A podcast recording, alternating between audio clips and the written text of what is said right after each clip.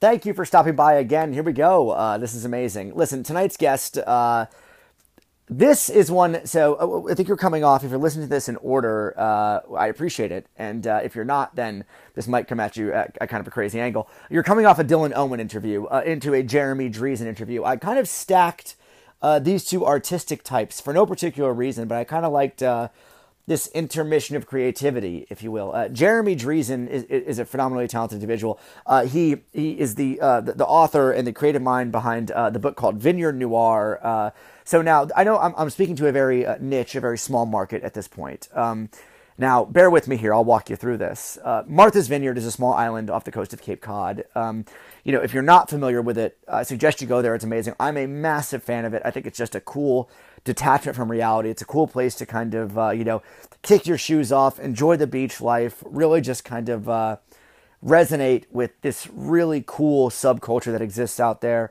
uh, you know, with these islanders and, and, things that are amazing. And I hope to be one someday because I think uh, there, there's a lot to offer out there. So I was in a I was in a bar one night, and we go through the story in uh, you know in the interview, but I think it's kind of cool to kind of take a deeper dive. Um, we go through the story in the interview. I, am at a bar called the Ritz, and uh, which I know is Jeremy's one of favorite pla- one of his favorite places. And uh, he tells us multiple t- uh, multiple times, I think twice, that he's a block and a half from the Ritz, and uh, which is going to be amazing when I see him hopefully in September. Uh, you know, barring any kind of catastrophic uh, resurgence of the current situation with coronavirus and things like that. But I'm sitting there by myself, uh, you know, having a shot and a beer, kind of hanging out. And uh, the Ritz is a place, not to sound like a crazy creep, but uh, the Ritz is a place where you can kind of go and just have an amazing time. It's an amazing live music venue. You can just show up, uh, you know, kind of take on all comers situation, like the Ellis Island of um of you know of, of, dive bars, which is amazing. So I was having a shot and a beer to myself, watching uh, the game on television and things like that, and uh, and. Jeremy rolls in and he has the, the proof of this book, Vineyard Noir, which I had not known that uh, you know what it was at the at the time. So he puts the book on the table and he's talking to friends of his, and I see the book kind of come across my my kind of crosses my gaze, and I was like, "Hey man, what is that?" And he's like, "Oh, I'm a photographer. This is my book. Blah blah blah." So I picked the book up. I think it's only like 25 or 30 pages, maybe more, maybe 40 pages. Uh, it's mostly photographs, mostly pictures, so I, you know, right up my alley. And uh, so I read through this whole book, the explanations of every photo, the captions, things like that, and it's it's absolutely something that uh, that took me by surprise and really just opened up and enlightened me to a side of photography and a side of, I guess, capturing personality that I'd never seen before. You know, uh, he cites one of his uh, one of his great influences is Annie Leibovitz, and I see a lot of that, you know, kind of kind of in in that work. You know, and it's a lot of black and white, which I guess hence the name Vineyard Noir makes a lot of sense. I mean, not all of it is black and white, but a, a vast majority of it is. And uh, and you know, I just saw this and I was like, I gotta attach myself to this individual. He's he's charming, he's talented. Uh, you know, he, he's just really incredible. And uh, you know, it's, it's, not it's not always you get to go to a bar, kind of, and have a drink and see uh, a crazy piece of art that you think is amazing. So, uh, without further ado, this interview's a bit on the shorter side, and uh, he gave us his all. And, Jeremy's always a terrific guest on the show and a terrific friend of mine, and I'm very fortunate to call him a friend of mine nowadays. But without further ado, the gentleman, the very talented individual, Jeremy Driesen. Hey, there he is. How you doing, bud? Give me one sec. Can you hear me? I gotta get you on. Can you hear me? I can hear you. Can cool. you hear I like me? The, I like the quarantine look you got going on right now. this is this is my Unabomber look. What do you think? I think you nailed it. How's everything going? How you been? Good. Good. Things are great. Now, are you on the vineyard full full time? I'm not, but I'm on the vineyard now. I'm actually three quarters of a mile from where you and I met. Mm. We will get into the Ritz. Don't you worry. That's we'll get into that. All right. That, that, that's, that's that's ecosystem in itself. Absolutely. now we're gonna get right To, we're gonna talk about kind of your start in photography a bit, um, and kind of walk through the book and everything. So let's get right to it. Um, how how did you first discover photography? Why was it something you wanted to pursue? You know, kind of seriously or professionally? God, I, I, it really goes way back. I, I, started shooting when I was a little kid with a, a Kodak Instamatic, which was sort of the iPhone of its day and got serious when I was like 13 or 14. My father handed me down a film camera, a, a Minolta SLR film camera, and, and I, I just fell off a cliff. It, it was, I fell. I, I, I always say to people, you know, if you're thinking about if you're thinking about taking up photography, you might want to take up heroin instead because it's it's cheaper and it's less addictive. And, you know, yeah. So I, I fell really hard, and I just I, I worked in darkrooms a lot. Then we had a darkroom in our house, and uh, it, it's just always been that way. I've had a you know a camera's been a great companion as I've gone through life, and and I've been doing this for longer than I'd care to admit at this point. well, now another quick question. So uh, you can go and kind of right into it. What makes an amazing photo is now there's always is it more the aesthetic aspect of it or is it more of the authentic aspect of the photo? I, I think you know I think different photographers would answer that differently. Yeah, I, I'm usually shooting people. I'm trying to catch something about them. I'm trying to catch a moment. I'm generally shooting, uh, you know, unpredictable situations like people dancing in a club or a band on stage or, you know, shooting a rock festival or something. And just, so it's, it's, it, for me, it's, it's the moment captured. It's, it's that, you know, I caught them in between those two expressions. I caught them in a way that they never saw themselves before. And, and those, and, you know, something evocative when I look at the photo. And I, I don't really know how to explain it, but I, I, I, it's like what the Supreme Justice, the Supreme Court Justice said about pornography. I don't know how to define it, but I know it when I see it. That's kind of how I feel about it. That's fair. That's fair. Now you work a lot with you work a lot with black and white. What's the inspiration there? Actually, when I first started shooting, it was the only way I could afford to do it. I would buy my own film and roll my own little cartridges, and I would I wanted to work in a dark room and and you know and the because that was the only way I could afford to do it. I couldn't afford to buy color film, yeah. send it to a lab and have yeah. it printed. I mean, this is you know pre-digital. So I, I shot black and white and worked in and so I could work in a dark room and process my own film because I could afford it. It was the only yeah. way I could afford to shoot. But it, sort of became it was an economic necessity, but it came became my aesthetic, and I've kind of come back to it in the last I don't know five or so years after do, shooting color for a while, but I just like black and white better. It's hipper. Yeah, I agree with that. It does have this cool, trendy vibe to it. And it really makes any photo seem very theatric. You know, it's super cool. Yeah, I, it does something for me. I, you know, it just does. Okay, now uh, I know it's tough picking your favorite children. What's the favorite photo you've ever shot? Wow. Um, I don't know if I have an answer to that. I can tell you that the best-selling photo I've ever shot was two guys in Buenos Aires dancing a tango together. Is it up here anywhere? No, but I, I uh, uh, but that, that was like that's been my my biggest seller. People just sort of it has a certain sensuousness and, and passion to it. It was two beautiful men who were teaching dance, and on a break they started dancing together, and it, it was just great. It was just this cool, a moment captured. Very In fact, true. I'd like to track them down someday if I ever go back to Argentina and say, dudes, I got this great photo of you. Here, take it. now, who's your favorite person you've ever photographed? Uh, wow, I don't know. Uh, I never think about it. I photographed Trevor Noah. I'm a huge fan of his. I photographed Annie Leibovitz last year, the photographer. Oh, she's incredibly talented. Yeah. Right, and she's a photographer that, that has inspired me a great deal because I, I do. I am really into portraiture. So I, I actually got to photograph her. I was covering a conference for Vogue magazine you know, with Anna Wintour and those guys, and she was a guest. So it was really cool to me to be photographing Annie Leibovitz because you know she's a heavy cat in my world. You know, she's, she's one of the biggest. Yeah, she's a goddess, and I was like, you know, there was this kind of weird out of body experience. Like, wait, I'm photographing the photographer that I've you know admired for so long. Yeah, finally, finally on the same playing field, you know. Yeah, it was it was cool. I, I like I like what I got of her too. I, I, I never got to show it to her. I'd love to I'd love to see if she liked it, but for sure. Now, Vineyard Noir is the book. I have my copy right here. It's amazing. Um, tell us what's the inspiration behind this.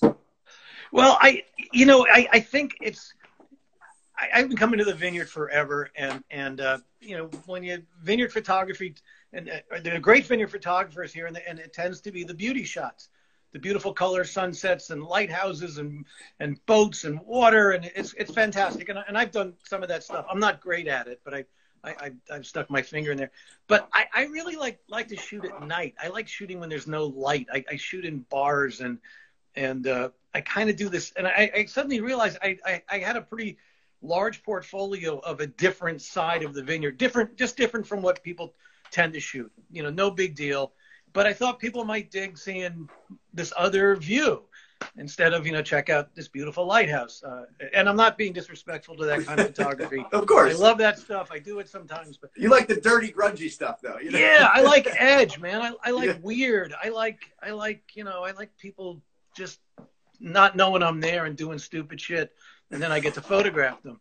So, you know, I realized I had enough to put together a book, and I just thought it would be kind of a cool thing to do. So I, I went and did it. Did you mention that it's on Amazon? Did, did you guys? Not yet. No, not yet. Oh, I just on thought I- Amazon. So yeah, at the end, I'll, I'll give you the huge plug. But yeah, Amazon, buy it. It's amazing. Uh, it's one of my favorite books for sure. So definitely, please go check it out if you have it. Of course, of course. Um, now I met you in a place called the Ritz, which is Yes. not super familiar to people if you're not on the island. Uh, this gentleman walks in. I'm sitting at a table by the window. He puts these two books down and says. I got these proofs talking to some other friends. And I was like, you mind if I get a look at that? And that's kind of, I fell in love with it immediately. Now, how has the Ritz played a role? You have a lot of photos of the Ritz uh, in the book. And, uh, you know, it's this great dive bar, live music venue, just, you know, shot in a beer kind of place. What role did the Ritz play in rolling out this book? Well, you know, the Ritz and I go back a long way. I'm also a drummer. I, I was a that was actually how I made my living for a long time. Likewise, I- we talked about that. Yeah. Oh, okay. I you know I honestly don't remember. it was so long ago. Yeah. I, I got oatmeal for brains, so it's no offense or anything. but uh, so I've played the Ritz a lot, and and it, it over time it's, it's become my favorite bar on the planet. It's what it's what a live music dive bar should be. It's great musicians, great hang. I know the staff, I know the owner, because I because I, I, I freaking live there, and they've made me kind of the you know the house photographer. I've got a lot of my stuff on the walls, and I just love the place, and I really love that there's something very authentic and and very compelling photographically about it, and and uh, the manager there gave me the nicest compliment anyone's ever given me about my photography. She said, Jeremy, your photographs of all of us, you really get us. You really get this place. That's very And I- flattering. That meant the world to me. So I, I really have this very strong relationship. And actually, the, the owner bought a bunch of copies of the book. It was his big uh, holiday gift last year.